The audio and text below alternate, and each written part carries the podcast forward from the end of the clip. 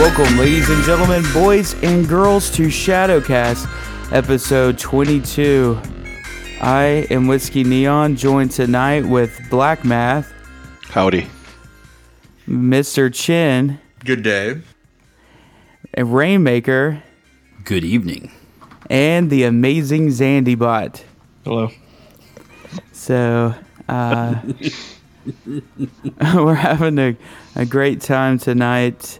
I am currently at the lab.ms recording the second podcast recorded there. First one was DHA After Hours. Currently drinking Henry's Hard Soda, which tastes exactly like shampoo. Having a lot of bandwidth issues, so we're tethering tonight. And that's what's going on. So anything cool happened with you guys this past week? I went down to Houston after the floods. That was interesting. And built out my home battle station, which I'm pretty proud of. Oh, wow. So what's your home battle station setup look like? Got a U-shaped desk with hutch, and then got two dual-screen computers and three laptops. So I've got a whole bunch of workstations to work from, so I can basically just move laterally between all my workstations. It's pretty nifty. Wow. Well, do you? I guess you have that one last upgrade you have to make for it to be complete. And that would be the hoodie. Yes, and my Guy Fawkes mask. Don't forget about that. Yeah, exactly. So, so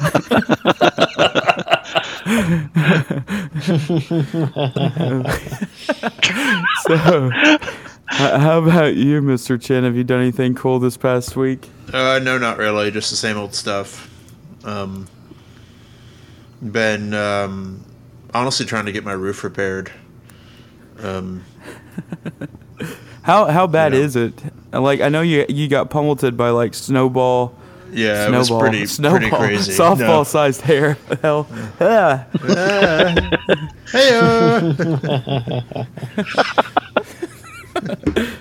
So like what is it? Is it like just exposed roof or just shingles everywhere? What? My roof made it out okay. Relatively speaking, I mean, I need a new roof. I have a couple of holes in the plywood decking that have been tarped over for now. They're relatively small, but they're still holes, and that's a problem.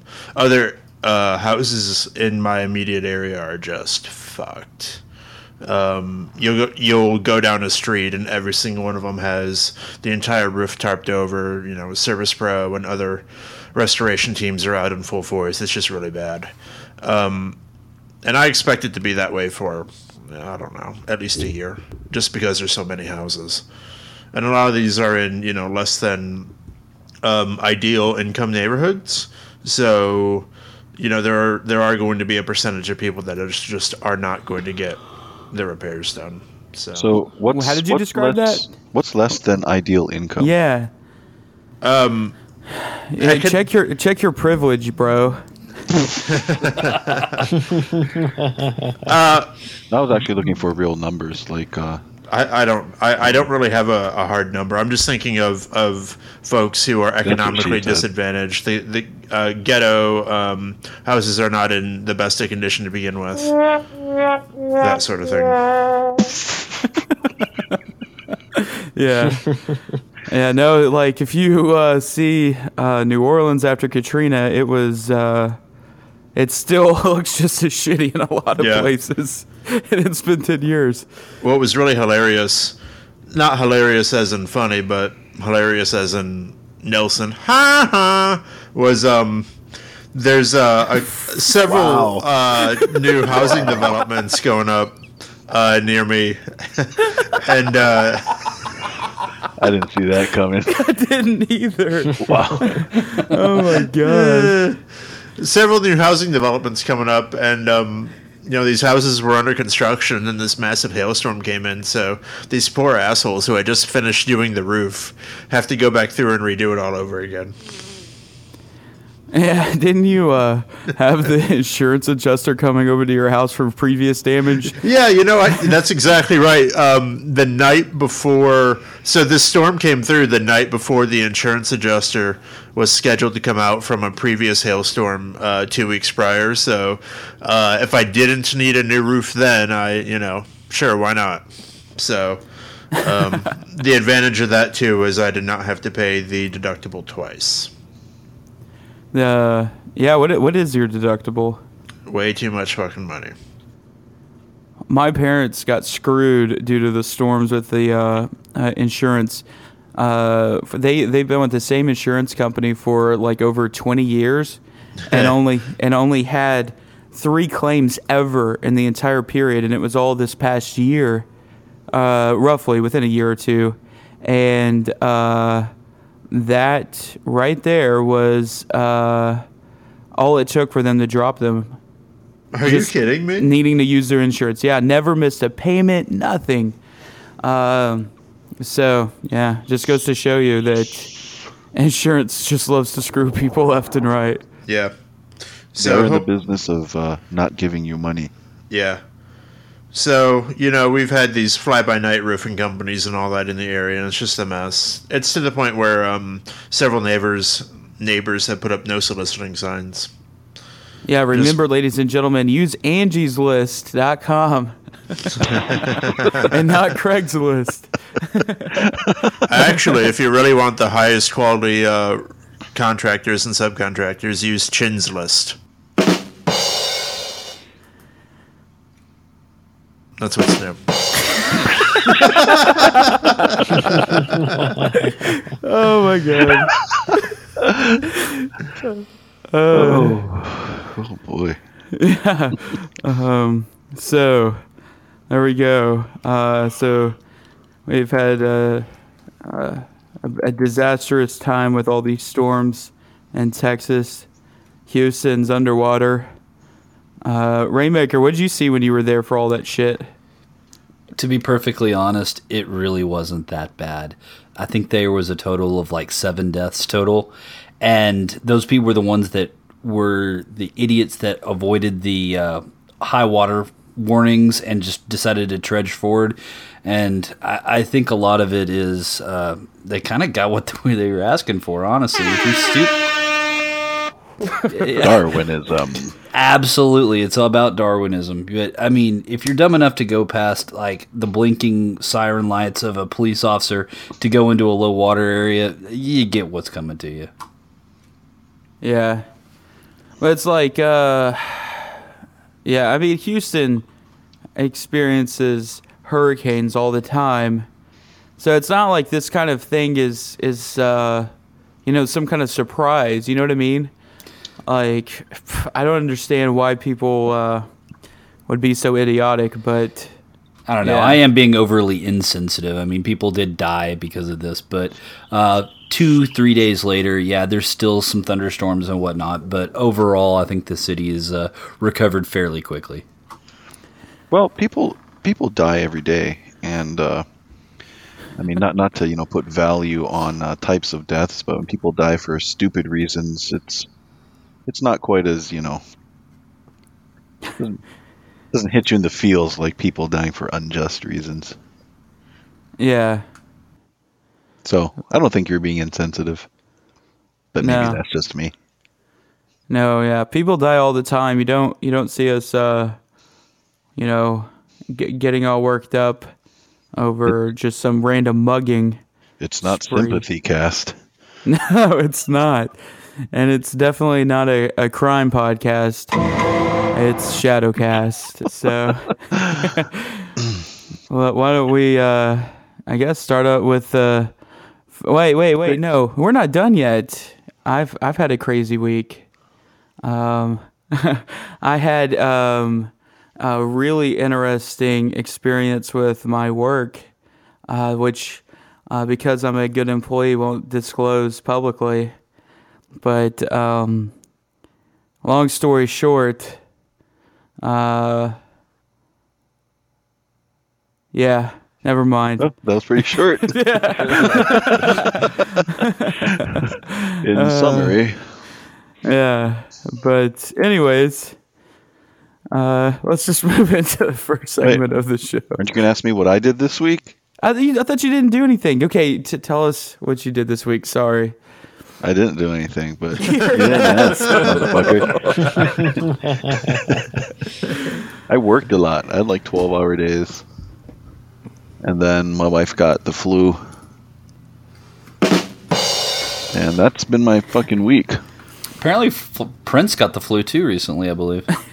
Yeah. He got the bad flu. Yeah. No, you know what it actually is? He contracted AIDS. And he had this read, like... Did you read Weeb's post? No.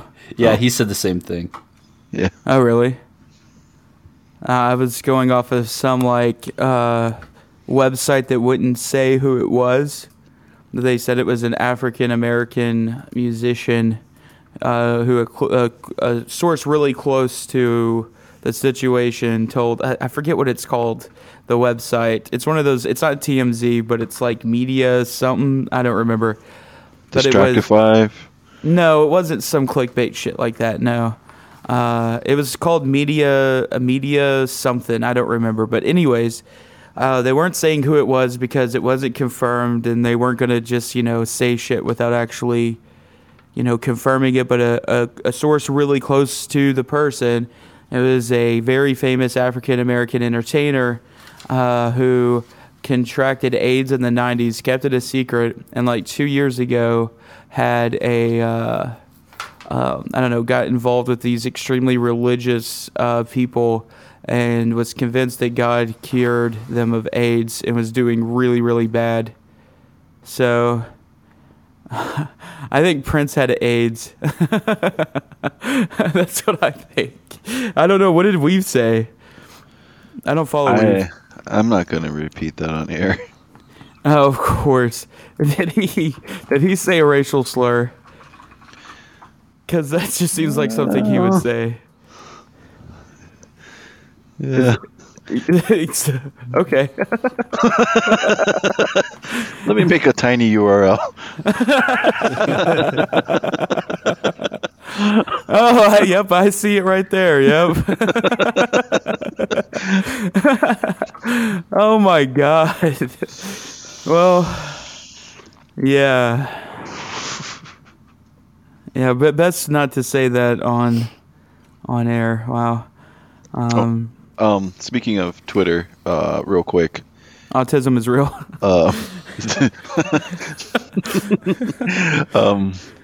Zandy, the mediocre Zandy, hello, posted that he says, "Shit, guess I'd better find lodging for ThoughtCon sometime soon."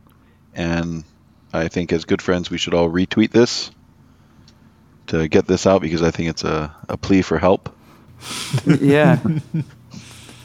So, Zandy, I've retweeted say hi it. If you want us to retweet it. Hello.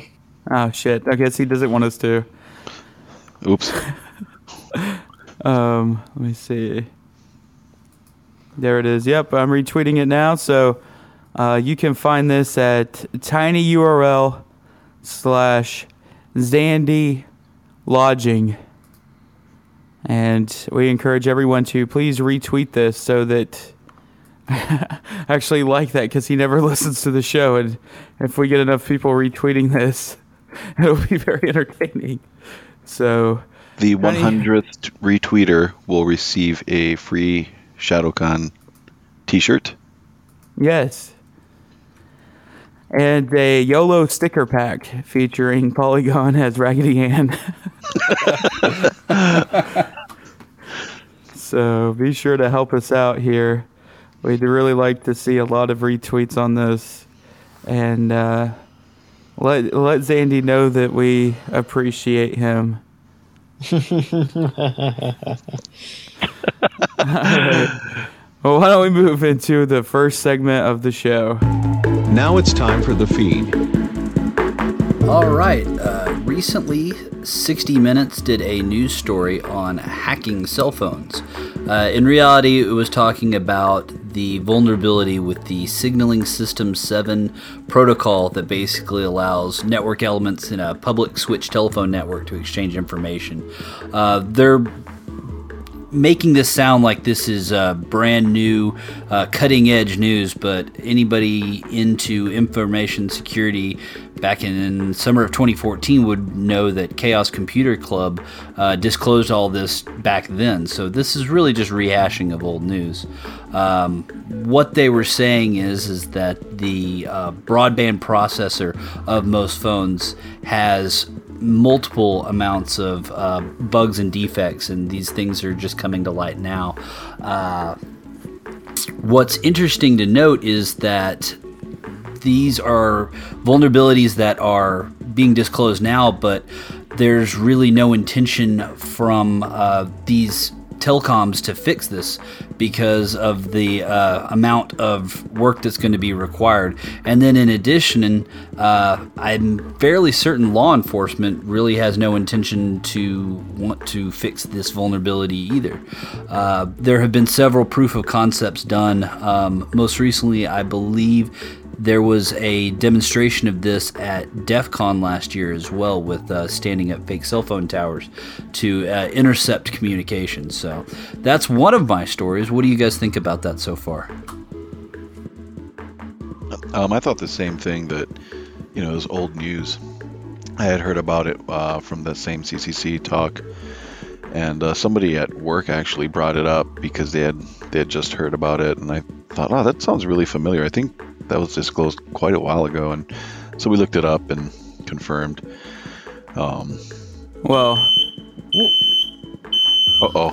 Popcorn's done. Oh shit, that's me. Oh no. Is that the APT alert? What do I do? Oh, shit. Is that the bandwidth alarm?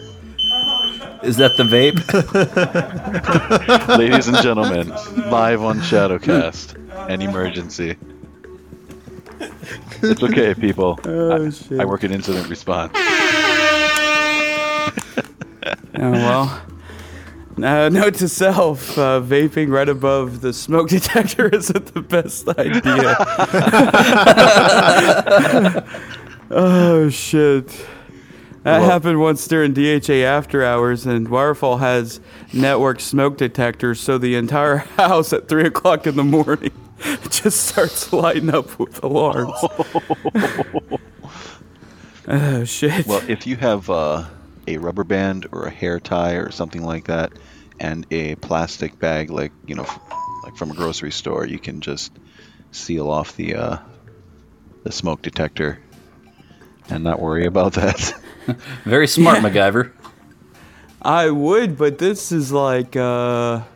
too high. I don't even see the storage room is locked up, and I can't get to a ladder to do anything. I'll just have to. You have a long stick, and no, that's where I was running to. I've got a trebuchet next to me. I could just start firing shit up at it. Yeah. Oh God! All right, sorry about that. So, you were saying that this is old news, Black Math. Yep, I'm just reiterating what Rainmaker said. The media, I think they're making a slightly bigger deal of it than they needed to.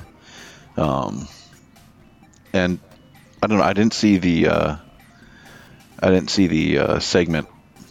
I caught the last 10 minutes of it, and they ended up intercepting some communications of a congressman that they had informed that they were going to use him as part of their news story. So I thought that was good that they're at least bringing this sort of information to light. What's cool is my mother-in-law ended up sending me a text message going, "Hey, did you see this?" So if she's getting word of this, then I'm glad that it's getting out to the public. Yeah. Well, 60 Minutes has been doing a good job of bringing old stories to the public to make people talk about them. This isn't a great example than the Saudi Arabia 9/11 connection thing that's been all over the news.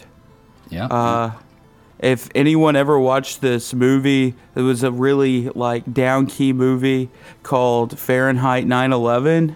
That was like the entire premise was that the Saudi Arabians were behind it, and that was what, 2004, and everyone just said Michael Moore was like a fat fuck and shouldn't believe anything he says. And what do you see now? Anyways, that's not infosec related. Well, back to System 7 or SS7. What I think is good to note is that this is basically allowing for interception of all baseband communication, so cell phone communications, voice, and SMS messaging. So tools like WhatsApp, Signal, things like that really are providing that additional layer of encryption that can't be intercepted. So continue to use those tools. Yeah, and if you can, there's effort put forward to have a completely open source 4G baseband modem, and we currently have I think it was a 3G, or maybe it was just 2G, that's completely open source hardware spec for I think it was the Nokia N900. So that's the dream for me, is to be able to build my own cell phone with my own baseband running on FOSS firmware and everything. But yeah, I wish Zandy were here because he knows more about that stuff than anyone else. And yeah, you know, does Zandybot know as much?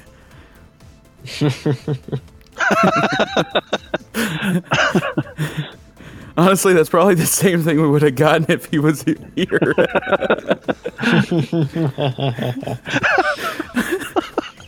That's so stupid. Oh, God. All right. So, let's move on. You have another one, Rainmaker? Yeah, I've got two more. I'll start with this first one. In light of all the news that's come about with Apple and the FBI and their resistance to provide decryption of the San Bernardino terrorist phone, this is interesting. Recently, an article, or two articles were released, one in Vice and one in Motherboard, talking about how BlackBerry has provided the Canadian police, Royal Mounted Police, access to their global decryption key. Allowing for basically all communication for standard consumers, pin-to-pin communication to be available for decryption, which is kind of a direct opposite of what Apple was doing. I found that pretty interesting because the John Chen, the BlackBerry CEO, actually was saying that they're providing what was the word? Here, I'll just read his quote. It says, "When it comes to doing the right things in difficult situations, BlackBerry's guiding principle has been to do what is right for the citizenry within legal and ethical boundaries. We have long been clear in our stance that tech companies, as good corporate citizens, should comply with reasonable, lawful access requests. I have stated before that we are indeed in a dark place when companies put their reputations above the greater good," which, again, I think is a direct dichotomy of what Apple's doing. So that's my second story. What do you guys think about that? I think that being good tech citizens means serving customers before government. Well, in this case, the government are customers a lot of the time. So what I found interesting about this is only their their private key between regular customers. If you are running a Bez server, which the government and most corporations do, it doesn't provide any sort of decryption. So this is, again, just for regular people that are picking up their phones from, or BlackBerries from, like AT&T or Sprint stores. Oh, just regular citizens. Yeah. Gotta love it. I'm surprised Mr. Chin isn't raging about this right now. My GigaFuck is busted. I'm surprised because you usually would say something like they're trashing our rights. Well, they're trashing our rights. Fuck them. Well, I mean, this is BlackBerry. I mean, I think they've already pretty much put their nail in their coffin as far as I'm concerned. Yeah. Well, God, yeah. The BlackBerry... yeah, this whole thing is... they even tried using BlackBerry Messenger for... Like, there's an app for Android and iOS. And the only time I've ever heard of anyone using it was this Canadian girl I knew. They're kind of not relevant anymore. We have... the government itself has its own flavor of Android that's super secure-ish, and supposedly, yeah. So black phone? No. It's a modified version of Android that the NSA's made.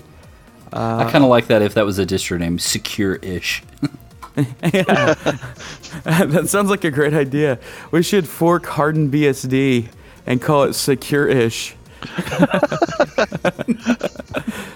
All right. One. Yes. Is all that right. All you got for us this week? No, I got one more story. One more story. Just recently, Trend Micro had found two new 0 days in Apple's QuickTime.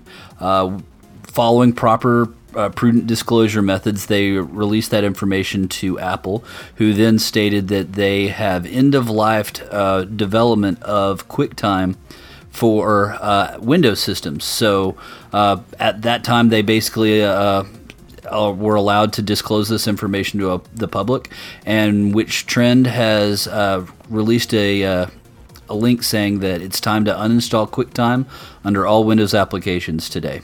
So what's interesting about that is there are still a lot of Windows applications that still use QuickTime. So there's kind of a risky situation here. Either remove QuickTime and be secure, or continue to use your legacy applications and be vulnerable to attack. So that's my third story for the night. Yeah. It's one of those situations where, like you said, a lot of applications require QuickTime. Hell, there's even some sites, man, I forgot what it was. It was some shitty LMS site for some corporate training bullshit that I saw this past year that used the QuickTime player in the browser for... Yeah. You know how there's the QuickTime streaming? I used to have a QuickTime streaming server set up back before Flash streaming server was a big deal. Before that, you would have a QuickTime streaming server that would allow you to do that really, really easily. The QTSS service, it would allow you to do HTTP live streaming and shit. They used that, and that was literally within this past year. Instead of using Flash or HTML5, yeah. So there you go. Well. Oh well. Yeah. Well, so. Yeah, those are the three stories that I got for tonight. Cool. Well, thank you very much. I have two stories, and the most important one by far is this one. Happy birthday, Mr. Chin. Oh, thank you. It's Mr. Chin's birthday right now. 45 years old today. Congratulations. Yeah.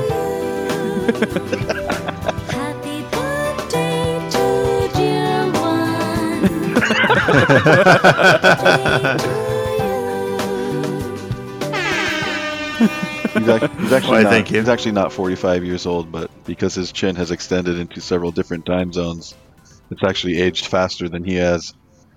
He's actually time traveled forward. Oh my god. Holy shit. That was nice. Shit. All right, so the real news story is since last week we were trying to frantically patch our systems due to Heartbleed. We didn't have a show, so we actually had another bug that we quickly patched for, which is called Bad Luck. Sad luck. Yeah, Bad Luck, as we talked about episodes ago. They announced it, got all the hype going, and when you have that hype, you expect, you know, it's got a name: Heartbleed, Shell Shock, Poodle, Stage Venom. Fright, Drown, Venom, yeah, Bad Luck. And Bad Luck's just, oh, I could do a Man in the Middle. It's just this, the guy who discovered this is just a huge fucking douchebag, because he made everyone shit themselves. For like 2 months. Yeah, well, it was like a month. Yeah, it was stupid. And you know what's even worse is he's the developer that actually contributed to the Samba project that introduced the vulnerability in the first place.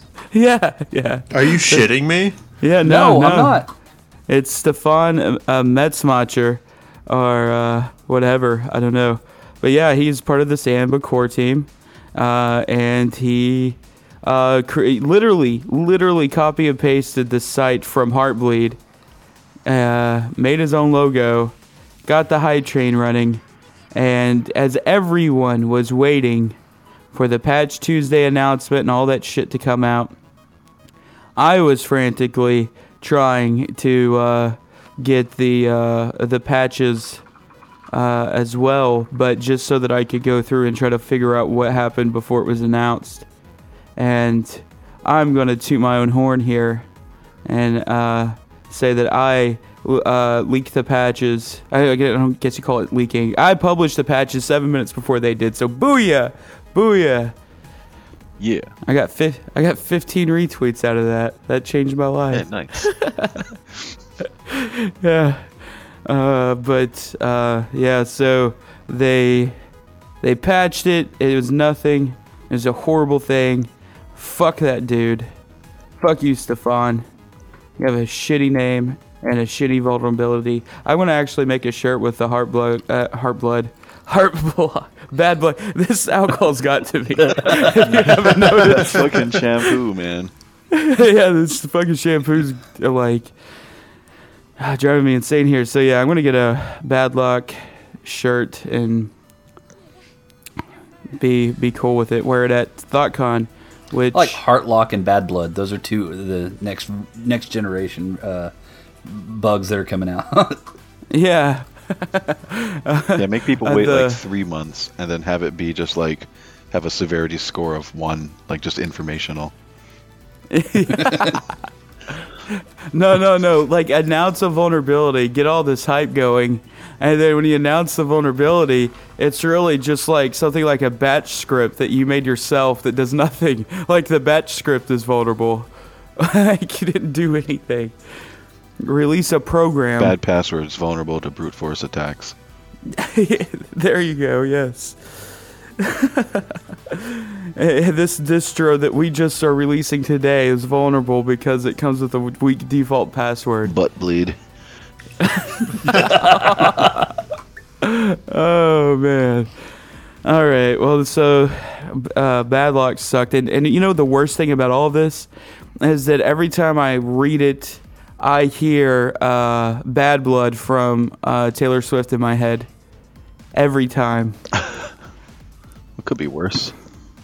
It could be like White Horse, so I am fortunate that it's not as bad as it could be. What's White Horse?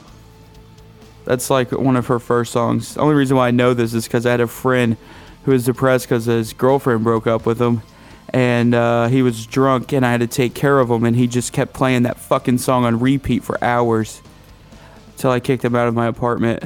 But yeah. But anyways, Black Math, you've got a shit ton of news, right? Yeah, I've got 23 stories. Fuck that noise. I'm just kidding. Actually, I need to get some water real quick, so Mr. Chen, you can go ahead with your stories. So never get between a thief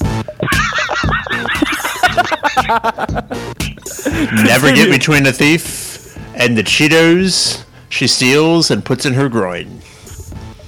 A Florida woman allegedly... Whoa. What the fuck are you doing? This isn't Florida, man. This isn't straight out of Florida. Oh, I'm a douche. Okay. Yeah. He admitted it, everyone. All right, I need to get some water. I'm a douche. And some shampoo now. Okay, in other news, an anonymous spinoff, or a LulzSec spinoff, or whoever these assholes are, they hacked into a voter database in the Philippines and... Oh, I shit myself for a second. Took their... I thought you might. Oh, my God. Oh, fuck. They took the voter registration information or whatever they have over there in the Philippines and they turned it into a fucking search engine. Oh, that's awesome. 70 million... records. The contents of the search engine come from the Philippines Commission on Elections, which maintains all the shit. Hey, I'm talking. Shut up. Is it my turn? Sure. I'm done.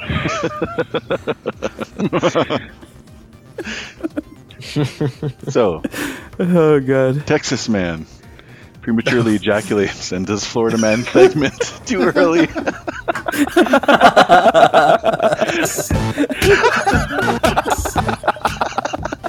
Oh shit! Ladies and gentlemen, you can't find this shit. You can't find this shit on Security Weekly. No. This is the one and only, the official Shadowcast. And if you question that, just talk to me about DMCA requests. No, take your shit down. Oh, God. Well, you know, I used to handle DMCA requests quite a bit, and I will say that you are in the right here.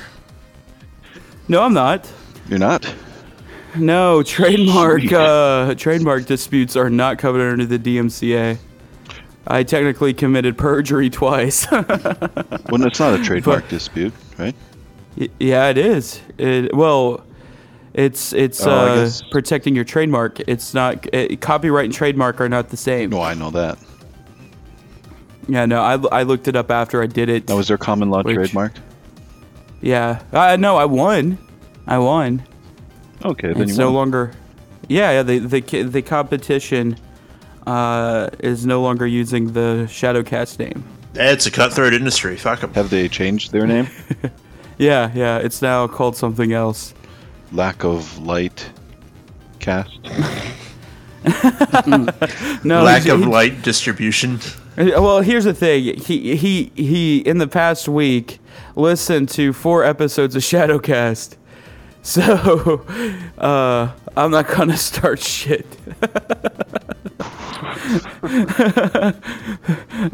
So, if you are listening, RD, thank you for changing the name of your podcast so that I didn't have to spend $3,000 on a trademark lawyer.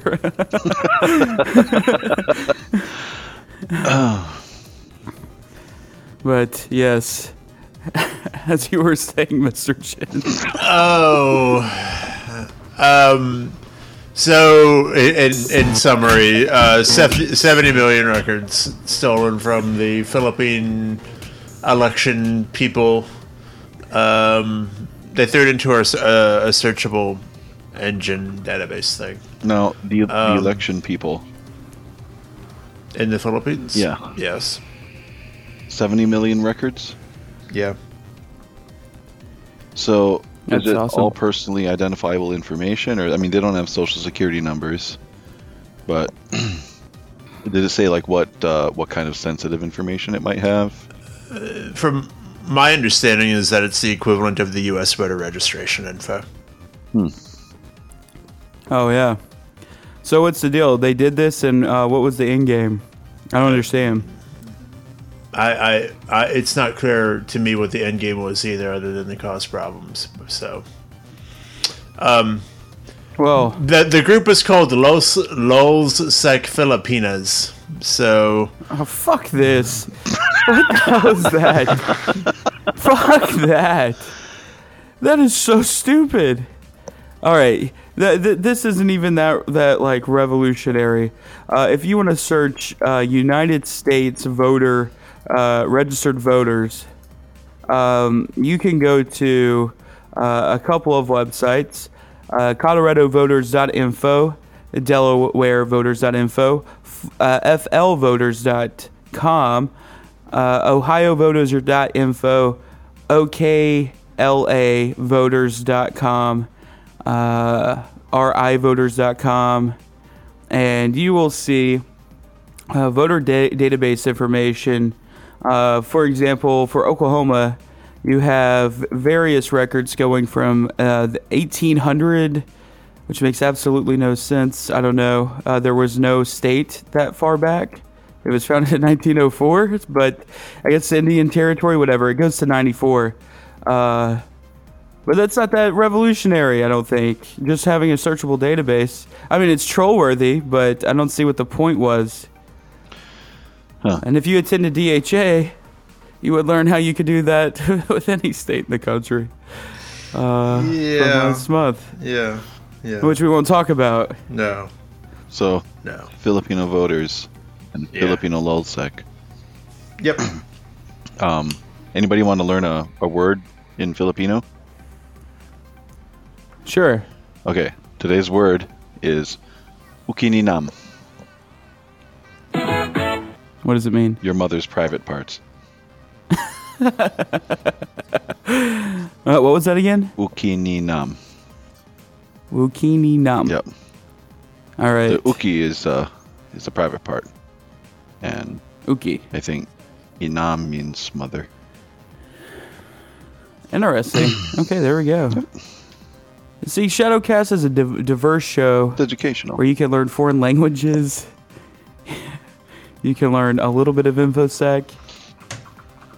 You can learn what shampoo does to a person. But yeah, thank you, Mr. Chen. Quite welcome.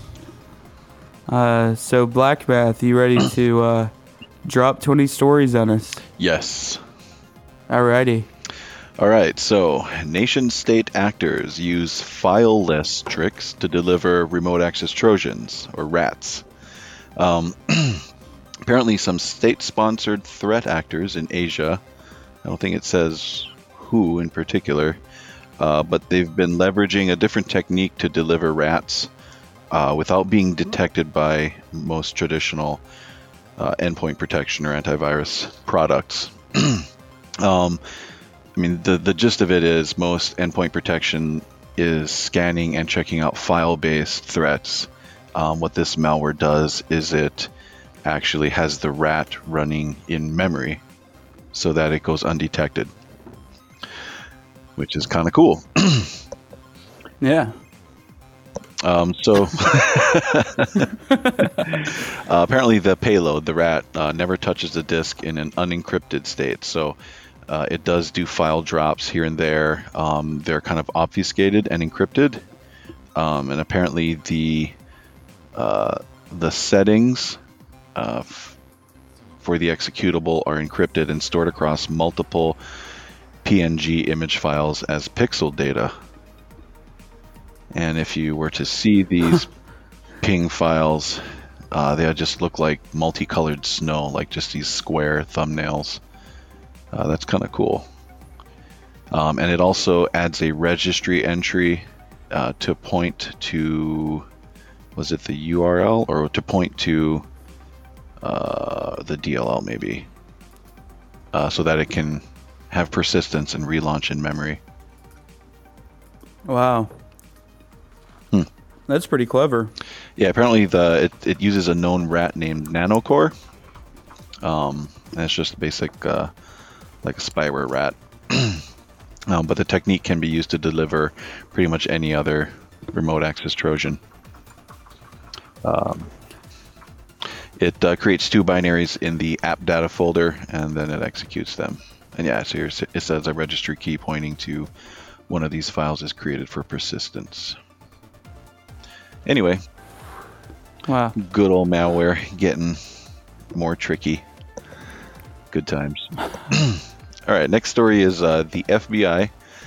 I guess further in the saga of the FBI versus Apple. It's alluded that they paid over $1 million for the hack that allowed them to unlock the San Bernardino iPhone. They didn't. Which is awesome, by the way. Kudos to those researchers who had an awesome payday and betrayed us all. I'd betray all you motherfuckers for $1 million. Well, as expected, the FBI said that when Apple started refusing to unlock it, there were a lot of people in the private sector that were scrambling to try and bank off of this. McAfee being the first of many, I'm assuming. No, remember, he was going to social engineer it for free. Yeah. He's the philanthropist here. He's going to do it for free. With the social engineering. But unannounced, or I don't know the exact word, but somebody within the organization anonymously reported that they didn't find Jack on the phone so far. But I think that's really funny. All this effort, however, diddly squat. However, it still means that it was beneficial because the lack of information proved that this missing piece of their timeline, that the what was his name, Sayed Farouk or whatever, terrorist asshole. Yep, Sayed Farouk. They confirm now that he did not contact any other terrorists or members of terrorist organizations during this 18-minute gap or whatever it was in their timeline, because there was no information on the phone. So it was, in fact, worth it, according to their PR people. On that phone? What about the burner phones? On that fucking phone. Exactly. The ones that smashed. He was using ultra-high-grade terrorist crypto. So they have to find out what happened there. Well, on those burners, those damn burners. Well, what scares me, though, is now that there is precedent for that model of the iPhone, it doesn't surprise me that there's going to be a lot of requests for opening up other phones for criminal cases, not just regarding the San Bernardino incident. Yeah, it's already started. Oh, yeah, I mean, that's like the reason that they had to find a way to spin it, right? To say that all of this effort and money was in fact worth it because it allowed them to confirm something about this supposed gap that they had. I mean, we all know that it's circular logic and BS, but I mean, they can't come out and say we spent over $1 million and there was nothing on the phone anyway. Yeah. They didn't come out and say that it was more than $1 million, but Director James Comey he said, he's quoted as saying, "More than I will make in the remainder of this job, which is 7 years and 4 months for sure. But it was, in my view, worth it." So they said, based on Comey's salary, which is listed at about $14,900 a month, that it comes out to more than $1.3 million for the hack. So, anyway. Well. That's what we're paying for. With these tax dollars. I'm glad that. Hey, you know what? If I had the ability to sell some shit like that to the feds for $1 million, I totally would probably do it. Actually, I'd probably. I'd do it for half. Yeah, right. Like $1 million. That's a great payday, man. Anyone want to resurrect HB Gary? Oh, man. So, there you go. All right. Next story. I'm going to skip this one. I don't want to talk about it. This one I thought Mr. Chin was going to do, so I'll skip it. And, okay. Here we go. Australia admits to running offensive cyber ops team. So Australia's got a state-sponsored Leet Hacks team. Oh my! Indeed.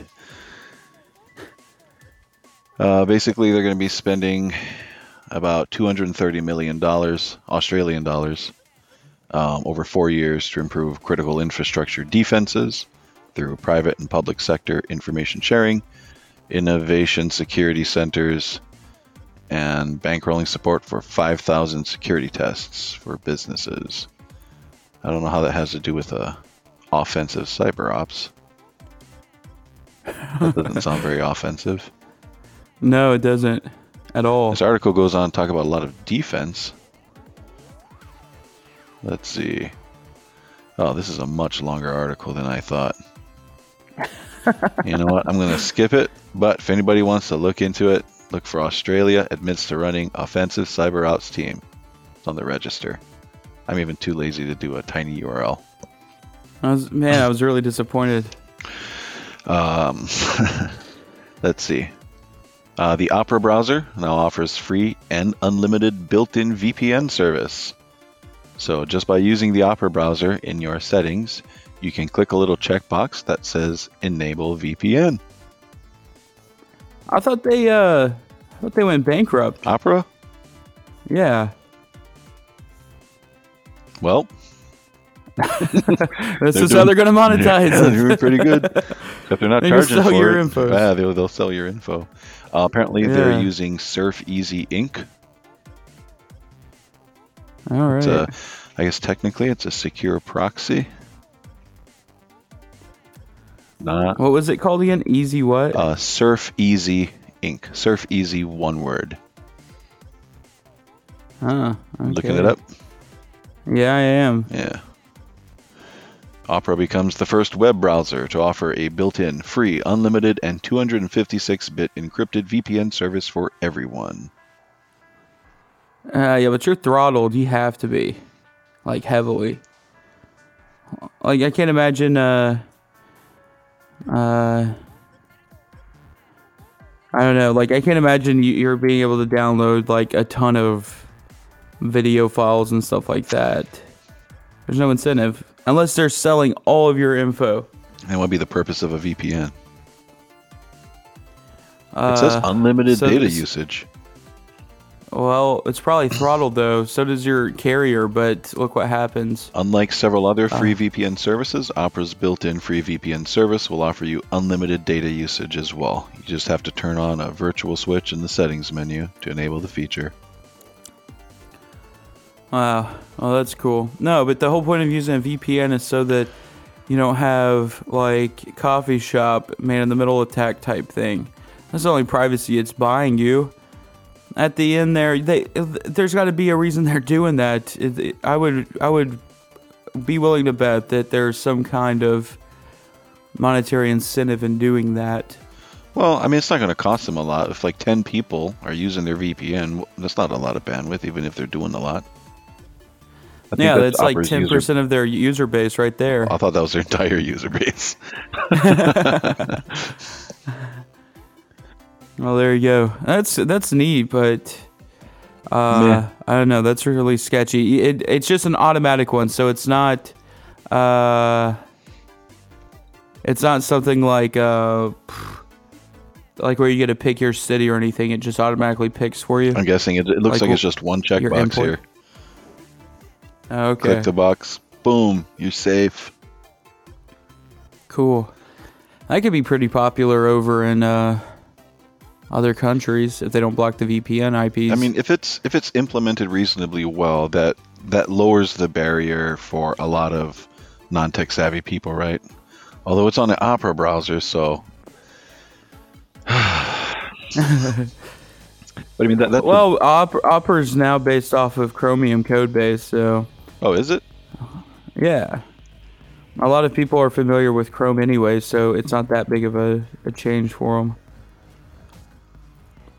I think the deal with that is that it uses Chromium as its codebase, but I think maybe they use different engines for other stuff, or maybe they're just totally a fork now. I don't remember. But yeah. Okay. Well, moving on. Hey, Mr. Chin, were you going to do that one story that we had both brought up? Mr. Chin? Yes. Are you going to do that one story? The Cheetah story? No. The judge. The Cheetah story? The judge tossing out the evidence. Yeah. I closed that tab. If you have it up and want to go for it, have at it. Okay, well, I'll go to that one after this one. All right, so the Ashley Madison breach, which I found quite funny. Yeah. I mean, one thing you should never do is look up names of people you know, because you can't unsee that. It's true. I learned a lot about Mr. Chin that day.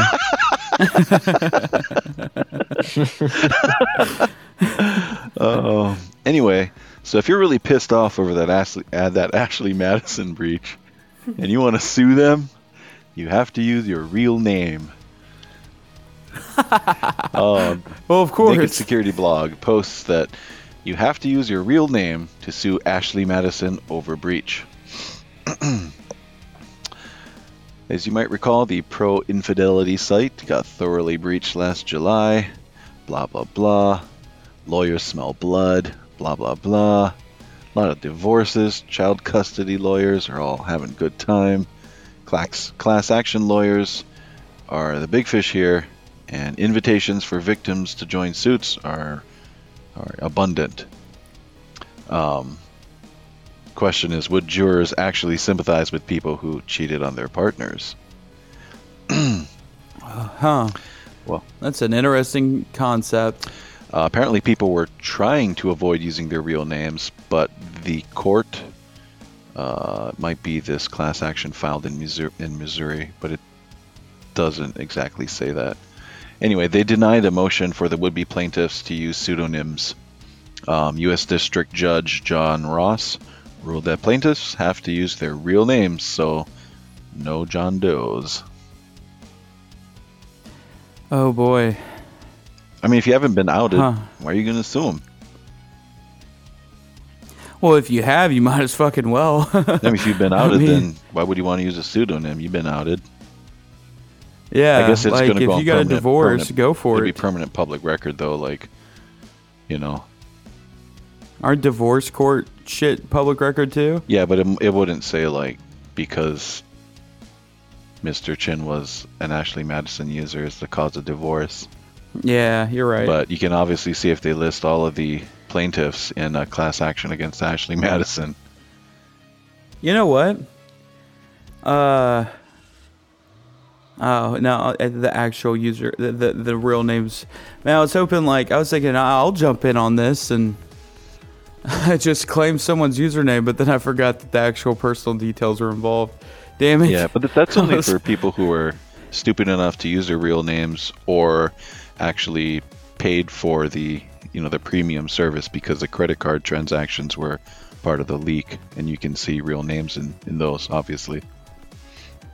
Well, is it only people with a credit card, or could it be any user account? Because I got like 5 Ashley Madison accounts from all my AWSA and shit. Well, yeah, you can. Does that mean you could create an Ashley? Do 5 class actions? So fuck yeah, I'm getting $12, guys. Well, what I'm saying is, if you create an Ashley Madison account and you went fully private, like you used a throwaway email account, used a fake name, and all of that shit, you would have still been outed if you did the paid for the premium service with a credit card tied to your name, because.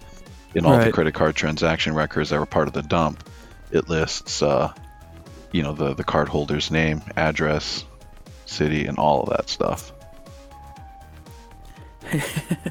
Yeah, good stuff. Yeah, for the course of my job, we had to check for damage control to see if there's anything in there that would be something we should address. Thankfully, not. But And you can't unsee things that's in there. Yeah. In the course of my pro bono consulting, I scoured through a lot of that too for different type of damage control.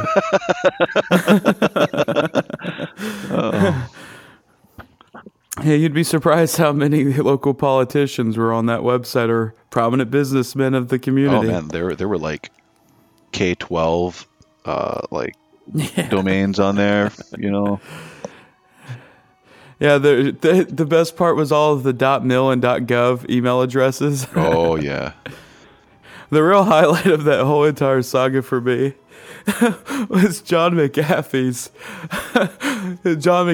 write-up for Business Insider, in which his entire article's premise is that it had to be a woman who leaked all of that, because... Oh, yeah, that's right. Because in the leaked information, it was talking about how heartless all of these men were, that, like, they were, signing up or their activity or some shit involving Valentine's Day, and he said no man would give a fuck about Valentine's Day. Oh, you gotta love that guy. He says some of the most insane, crazy shit, I swear. I still may vote for him. Oh, man. And we gotta get him on the show. Hands down, have to. Like, he fits the format too well, and I don't like admitting that. I would love to have him on the show. That'd be so awesome. Yeah. And Zandy would actually show up for that one, I think. Hello. Well, he'd have to ask real nice. Yes, he would.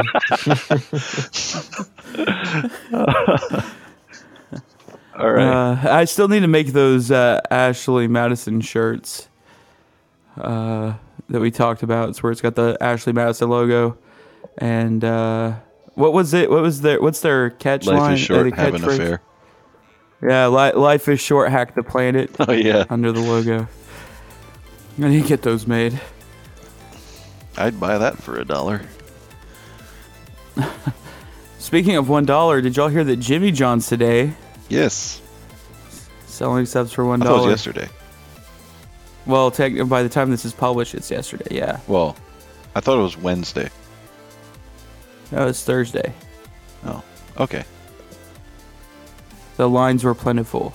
Anyways, that was just a drunken aside. Let's continue on. Okay, so judge tosses evidence obtained by FBI malware planted on dark website. That's a kind of a vague article title, but if you're not in the know, there's a big case where the FBI busted a lot of pedophiles. No, it wasn't just that. They compromised a server with a lot of cheese pizza sites on it. They did this to bust pedophiles. Yeah, but my site was taken down too in that whole scenario. It was the Freedom Hosting raid. Yeah, so I didn't have cheese pizza on my site, just for clarification. So they raided Freedom Hosting in order to take over a cheese pizza website so that they could monitor use and use that to track down people exchanging child pornography. And they did that by way of malware via the Tor browser, correct? Yeah, it was a JavaScript payload 0-day, etc. Yeah. Sorry, I forgot and vaped again, and I don't want this alarm to go off. Yeah, that was at a time when the Tor browser didn't have extensions, and all of these things automatically disabled, I believe. So if you hadn't disabled those things, you would have been vulnerable to this if you were participating in that cheese pizza activity. So what they did was basically hijack the website, waited for people to use it. It automatically pwned their browsers, and they were able to track these people, build a case, and then go after and arrest people. So that happened, and now it's in court, but a U.S. federal judge has thrown out evidence in this case, specifically related to evidence obtained by the FBI's use of a hacking tool, unquote. Although civil libertarians have praised the judge's ruling to suppress the evidence, the ruling doesn't inhibit the FBI's ability to use malware or plant malware on a defendant's computer. Or on a, I guess it'd be on the suspect. I thought this was computer. All about the warrants. I thought this was all came down to about the warrants, yep. The way that they went about the warrants. I'm getting to that. Well, geez, sorry. The judge ruled that the FBI's NIT warrant, which stands for Network Investigative Techniques, was improperly granted by a federal magistrate judge for a case outside her jurisdiction.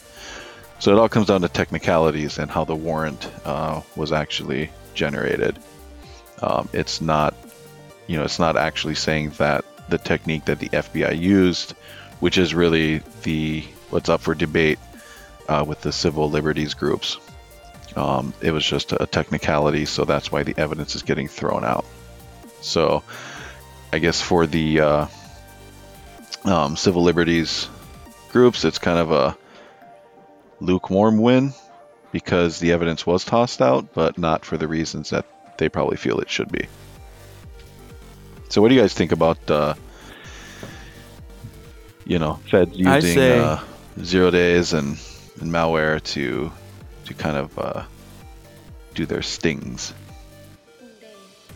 I think it's awesome. I thought it was actually pretty cool. Like, I mean, I didn't go to porn sites, but child porn sites. The whole point of that, though, is that every site on Freedom Hosting had that JavaScript payload, though. Oh, it wasn't just porn sites. Yeah, my site fucking had it on there, too. Oh, and I didn't like that. I thought I didn't like that at all. Taking control over the child porn sites. No, man, this is what happens when you decide to host your website on the same server that hosts child pornography. You have no idea that this is even the same server until Anonymous decides to do denial of service attacks against those child pornography sites, and your site goes down too. That's when you realize that, holy shit, I have bad company. And as you look for another solution, the feds start serving JavaScript on your site as well. They did it for every single site that was hosted with Freedom Hosting, and Freedom Hosting at the time hosted damn near like 90% of all Tor hidden services websites. So yeah, exactly. It was shitty. And then fast forward 3 days after they raid Freedom Hosting and this JavaScript starts, you walk to your apartment and you have a nice conversation with a federal agent. That's what happens when you decide to host your shit with Freedom Hosting. So good job, Freedom Hosting. Be wary. Yeah, be wary of where you host your shit, because obviously I didn't want to have anything to do with that, and I didn't. But there are consequences to being on the dark webs. So strange bedfellows. Yeah, the thing with that JavaScript thing is, you know, a particular version of the Tor browser bundle was targeted for Windows only. So it never affected me personally, as far as being a victim of it, because I was running everything on Linux. So if you were running this on Windows and you're looking at CP, just looking at the CP, you deserve whatever comes your way. But like that combination, you would think that people who are more dedicated to that whole entire horrible, shitty part of humanity would at least know enough about how to protect themselves to be on Linux or something like that. I'm not sure if like Woonix existed at the time. I don't think it did. Tells did for sure. So I don't know. It's just one of those things where they had 3,000 IPs of child porn site visitors worldwide, and 1,000 in the U.S.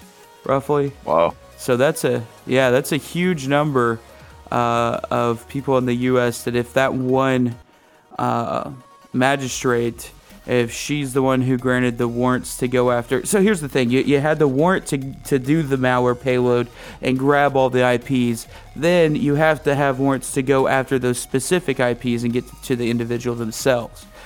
And if that's the part where they done goofed, was on the person-to-person thing. And if they did this for 1,000 people and they fucked up on a majority of them, holy shit, did they drop the damn ball on that one. Oh, man. Because that's 1,000 people in the United States that they could have busted for CP that who knows if they can even go to court and do anything now. That is fucked. Like, you just used a 0 day and now... And now you got all these people and you can't do shit about it except for people in her district. Fuck me, that was a big, big mistake. Oh, that's like tripping and shitting your pants like 5 yards before the goal line. After really like the most amazing interception and, you know. Oh, it's really sad. Yeah. I mean, imagine if, you know, you work for the FBI and that was your project. Oh, yeah. Oh, yeah. It would be disheartening. And what was Freedom Hosting? That was, it's 2016? Yeah. It was... Yeah, it's been 2 or 3 years ago. You know, so... if you're working on child porn cases, they rotate you out. You know, you go in cycles as far as what your job function is, so... That would have been the big, what? Yeah, no, it actually, there's not the, it's the trauma thing, the PTSD side, and also, like as disgusting as it sounds, the fear of acquiring that fetish or whatever you want to call it. That's actually, like repeated exposure. Yeah. It's multifaceted. But mostly because it's just really fucked up and people can't handle it and they don't allow you to, I think it's 3 years max, but that might even be too much as far as I can remember. So think about it. A lot of these people may not even get that other shot, and that's really fucked. So congratulations, FBI. When you're not fucking us over, you're fucking yourself over. Oh, man. And children at the same time. I gotta give props though. That was a pretty elite hack. Yeah, no shit. Pretty sneaky trap. I can tell you this much: I had nothing to do with that. But once I saw that the JavaScript was discovered, and it was on my site too, I was shitting bricks. I didn't probably get any sleep that weekend, and then that Monday. I'm walking to my apartment and I have a nice conversation. My entire world was my head was exploding. I called up Mr. Chin on Red Phone right after that. You remember that? God damn it, Mr. Chin. Just never there. Oh, Mr. Chin. Hello. At least Zandybot's there. Anyways, yeah, I called him on Red Phone. And I was like, you won't believe what just happened. I had to go wipe all my shit on my computers. And it wasn't even revolved to cheese pizza. It was revolved to other illegal shit. But, yeah, that's like, it's terrifying. And so, like, that's like trauma that I live with every day. They should cycle hackers out every, like, couple of years so that you don't have trauma from feds. Well... Okay. Anyway. That's almost all I have for news. I guess my last news item is if anybody watches Game of Thrones, or if you have not watched Game of Thrones and are just starting, you will want to mute for the next 30 seconds maybe. Well, what the fuck am I supposed to do? This is from a past season. So if you've watched Game of Thrones and you're current or even one season behind, no worries. This has to do with the Red Wedding. Okay, so old spoiler alert. I played for my wife, but my wife's been sick, so I feel she needed a pick me up. So I she had never seen the Red Wedding set to the Yakety Sax music. So I said, hey, you want to see something funny? She's like, sure. So, you know, I pull it up on my iPhone and I send it over to the Apple TV in our bedroom, and I hit play, and it's The Red Wedding, Tiakety Sax. And if you have not seen this, it is the most disturbingly funny thing that you might see all day.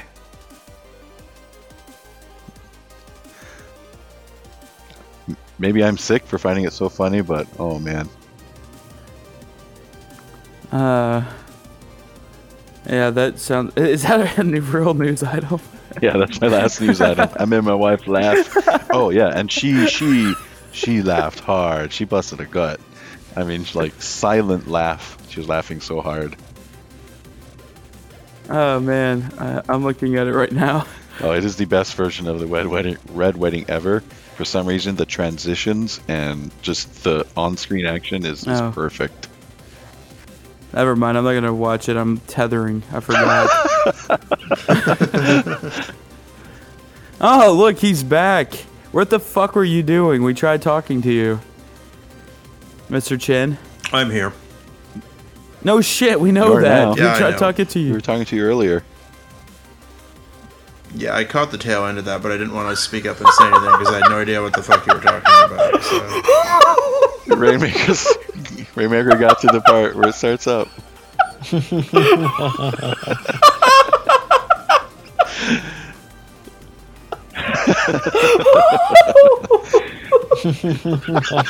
my god! Wow, Rainmaker has a really high-pitched laugh. Sorry, oh my god. It's great, right? I encourage everyone to Google search Yakety Sax Red Wedding. That's YAKETYSA space SAX space Red space Wedding. Oh my god. Oh, damn it, that was funny. Oh. I'm going to have to look that one up later. All right, so that's it for my news. I cut off a lot, so it's not 23 articles. Well, that's good. Rainmaker, you've got one. Yeah, I want to talk about one that I thought somebody was going to bring up, but since we haven't yet. Friday... there was the hacker that was responsible for the hacking team breach recently, who exfiltrated like 400 gigs of data. I believe his name is Phineas Fisher, released the details on how exactly he pulled off the hack job, and actually encouraged other people to follow his example. He even went so far as to link the tools that he used and exactly how he laterally moved within the organization, and just basically just detailed the entire hack from, you know, soup to nuts. It was beautiful read, and in fact, Whiskey was so diligent enough to put Phineas's post on Shadow Systems as well for your reading pleasure. Yeah, it's at tinyurl.com/MrChinSoupToNuts. Is that the number 2 or the T-O? The number 2, yeah. S-O-U-P number 2 nuts? Uh-huh. So you can get it right there at tinyurl.com/MrChinSoup2Nuts.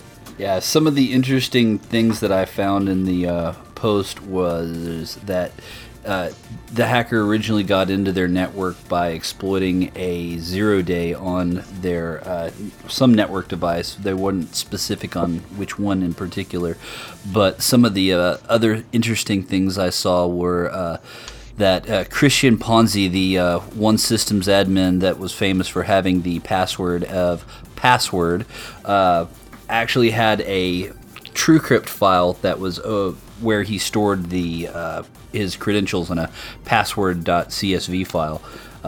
What was interesting was that the hacker had a remote session to that machine, couldn't actually get into the TrueCrypt volume, but once Christian was able to mount the volume, he just copied the unencrypted files right off. So I read that was awesome.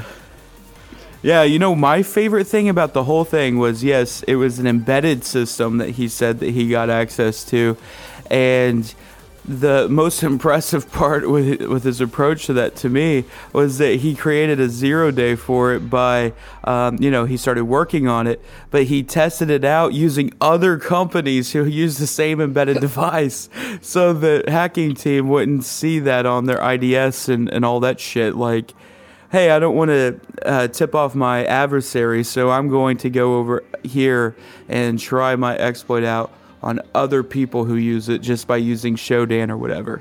That's fucking incredible idea. I was very impressed with that.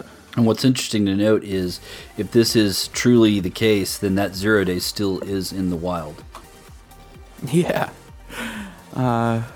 Which I don't know if Mr. Chin wants to admit it or not, but he may or may not have, or no, someone he knows may or may not have found the source code for that.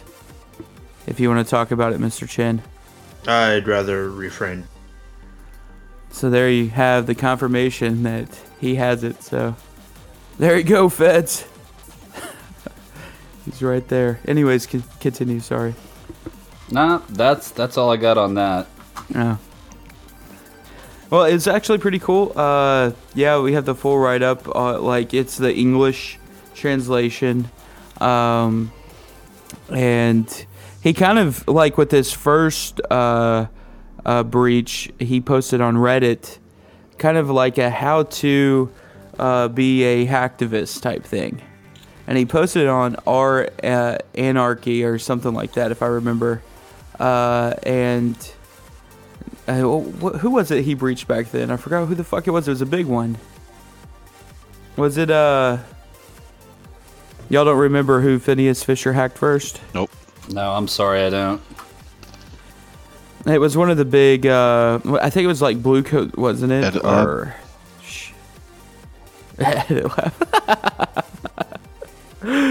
Oh, God, no. Anyways, It was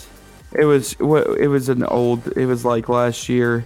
It was Gamma International, Gamma Group. Yeah.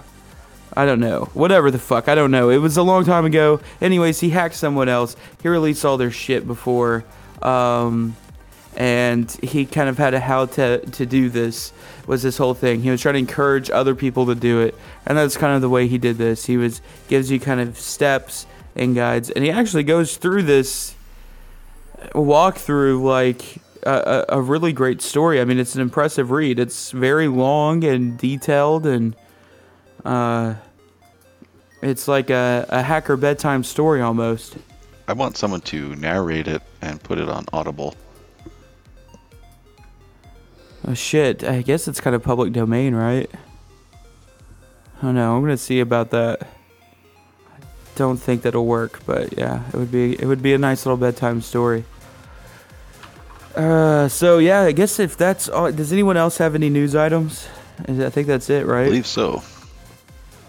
All right, well, we'll move into our most infamous segment of the show, Straight Out of Florida.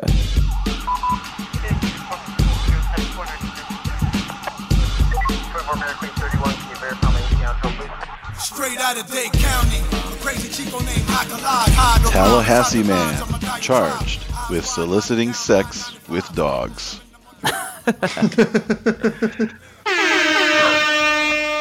George Wilkinson Jr., 21, faces a misdemeanor charge after Tallahassee police say he advertised to have sex with dogs and their owners in 2 separate ads in April on Craigslist. Tallahassee Animal Control received complaints about the advertisement posted in the Casual Encounters section by Wilkinson, court records say.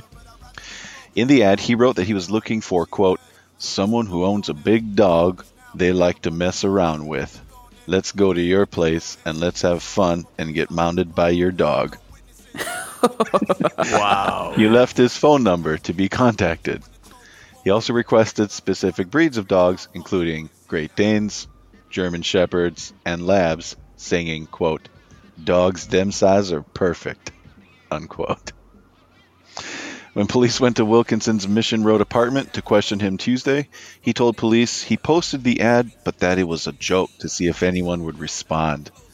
He told officers several people had replied to his ad, and that after emailing back and forth, he had considered allowing a dog to have sex with him. Wilkinson's bond was set at $1,000. He is prohibited from owning or possessing pets and cannot have contact with animals of any kind. I thought that was Zandy there for a second. Me too. I thought that was too. Oh man! So there you go. On Friday's edition of Law and Order SVU. All right, who's up next? I'll go. If artists are supposed to suffer for their work, then Tom Miller must be a genius. Friday night, the Gainesville, Florida-based performance artist will attempt to go where few others have dared before by staring at Ted Cruz's mouth for 2 hours straight. This is the most dangerous thing I've ever done, Miller told the Huffington Post. It's like being caught on It's a Small World for 2 hours straight. Miller will be doing this 2-hour TED Gawk starting at 7 p.m. at the Hardback Cafe. The 50-year-old artist will be on stage staring at the giant photo of Ted Cruz without breaking eye contact, though blinking is allowed.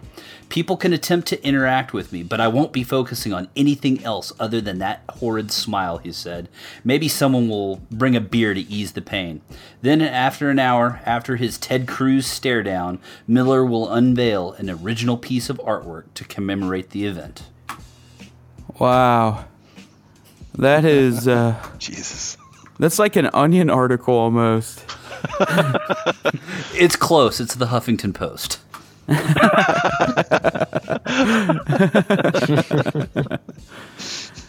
Oh, man. Wow. I'd like to see Jezebel's take on it. Oh, Jesus. Oh, no. You trapped me. Oh, no. The PC police is going to roll in and take me to jail. Well, not yet, but they're watching you. They're waiting. They're waiting. They're sitting in the van. Yes, they are, with their cat glasses just waiting. Triggered. Triggered. Yeah, she's got a red hair and she's not happy. But you wouldn't notice the difference because she's got resting bitch face anyways. This episode's really gone into the shitter. I disagree. I think this is our best yet. Yeah. All right, Mr. Chin, what's your Florida man story?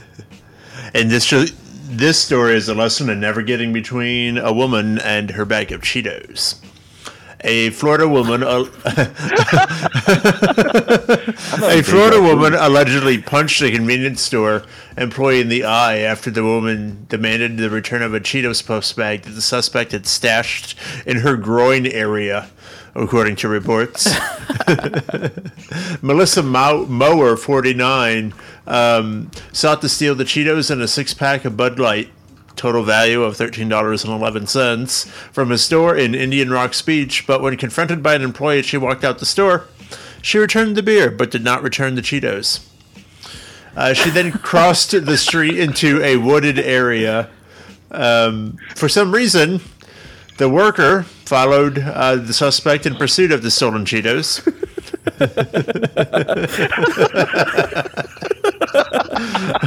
When the store employee demanded that Maurer return the Cheetos Puffs that were stolen, Maurer responded by punching Harris in the left eye. Holy shit.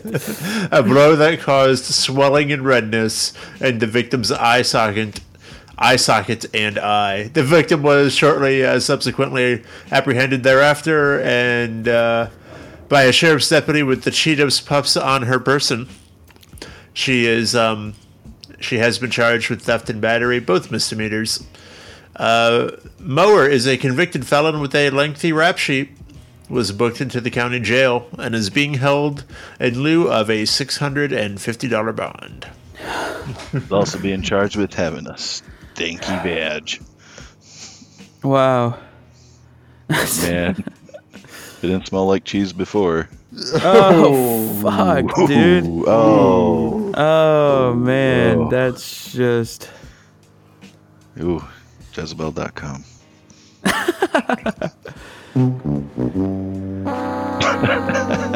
Oh, man. So, yeah. Wow, I was impressed that, you know, she hid the bag of Cheetos. And then you mentioned the six-pack? Yeah. Yeah. That is quite insane. A woman. Yeah. Yeah. You know what? Pussy Riot once had a public demonstration over in Russia, in which one of those girls, I shit you not, went into a grocery store. There's video of this you can find on the internet. They went to a grocery store and got a raw chicken and shoved it right up there. Like yeah. A whole chicken or a drumstick? A whole damn chicken. A whole fucking chicken. What? Yeah. Yeah, she did it. That's performance art. That is performance art, apparently. Whoa. I swear to God it is. It's salmonella. Yeah. Yeah, well, that's what you risk when you shove a chicken up your cooter. And for the main course, sir, fish or chicken? Or bull. Propane and propane accessories. Oh, man. Chicken that's stuffed horrible. Fish. But, yeah. It's a whiskey. Are you guys ready for this one? Story? Oh, shit. God damn it, Wirefall. Did he drop? Whiskey. Did you drop? He did. Why did this happen? Welcome back. You know what that was? It's me tethering a Wirefall calling me. Yeah. Yeah. So either that or you hit your bandwidth limit for the month.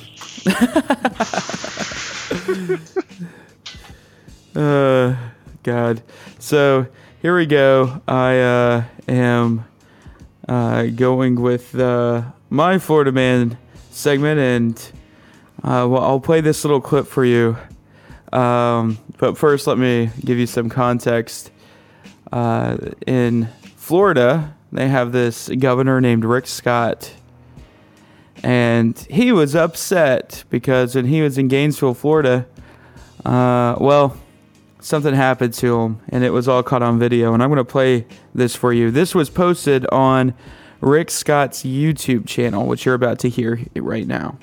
You may have seen this video of a terribly rude woman at a coffee shop cursing and screaming at Governor Scott. You're an asshole! You don't care about working people! A million jobs! Great! Who here has a great job?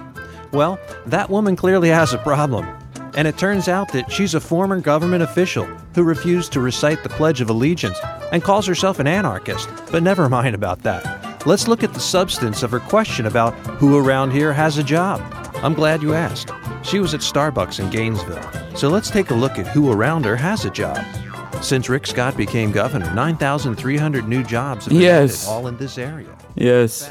He actually makes a YouTube video defending himself against some random woman who calls him an asshole at Starbucks. So, I like the background track. Yeah, I know. It's like, boop, boop, boop, boop, boop, boop. Hey, guys, let's go to Sunday school. They should have just had yakety sax. Yeah, no kidding. Kara Jennings, who... heckled Rick Scott at a Starbucks in Gainesville, gets that response video that you just heard, in which he explains that all these jobs are all around her while she's just sitting at Starbucks yelling at the governor. The title of this video is Latte Liberal Gets an Earful. So, Latte Liberal. Yeah. So, if you ever wonder why all these Florida Man stories exist, well, that's your governor right there. I don't understand that at all, but... I think where they went wrong was Wait, who said latte liberal? Like the official government channel. See, yeah. Where they went wrong was they should have called her a pumpkin spice liberal. Pumpkin spice progressive. There you go. Oh, nice. It's a little tad of cinnamon with your pumpkin spice and just a dash of Glenn Beck. So, well, there we go. That's all the Florida stories for this week. Hell, that's the entire show because there's no your mom this week. Mom's not here. Your mom's not here. She's still resting from 2 weeks ago.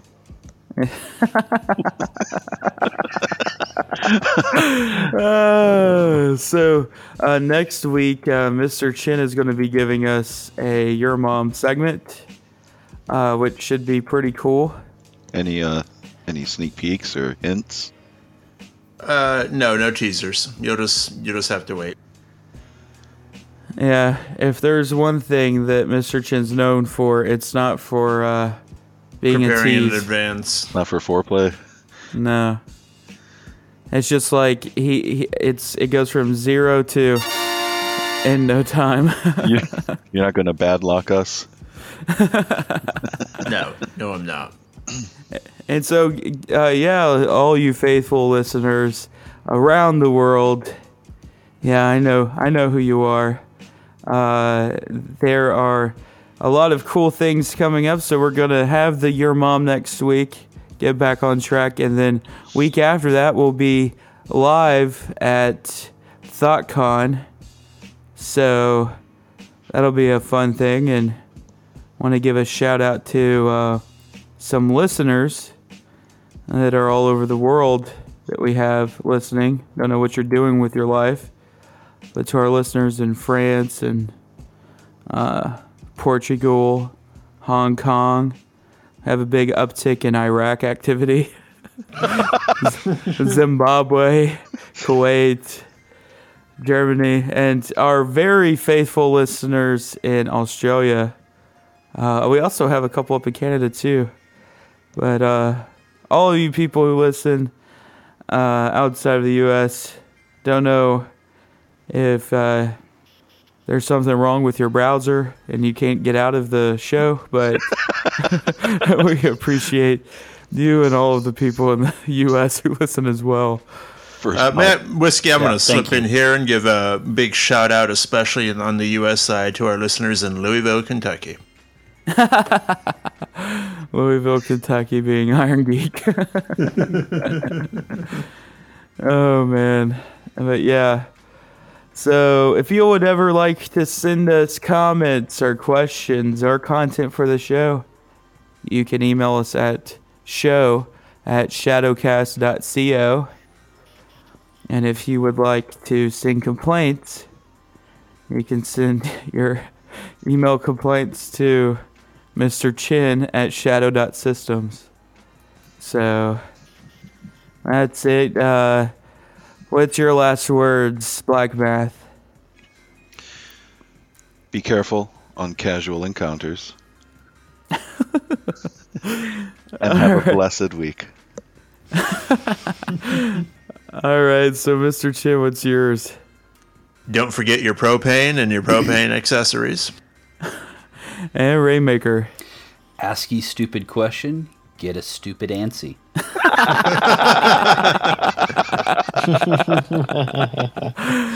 Oh, yeah, I almost forgot about you, Zandy. What do you have to say? Hello. All right, well, thank you. And as always, here at Shadow Systems, we encourage you to hack the planet.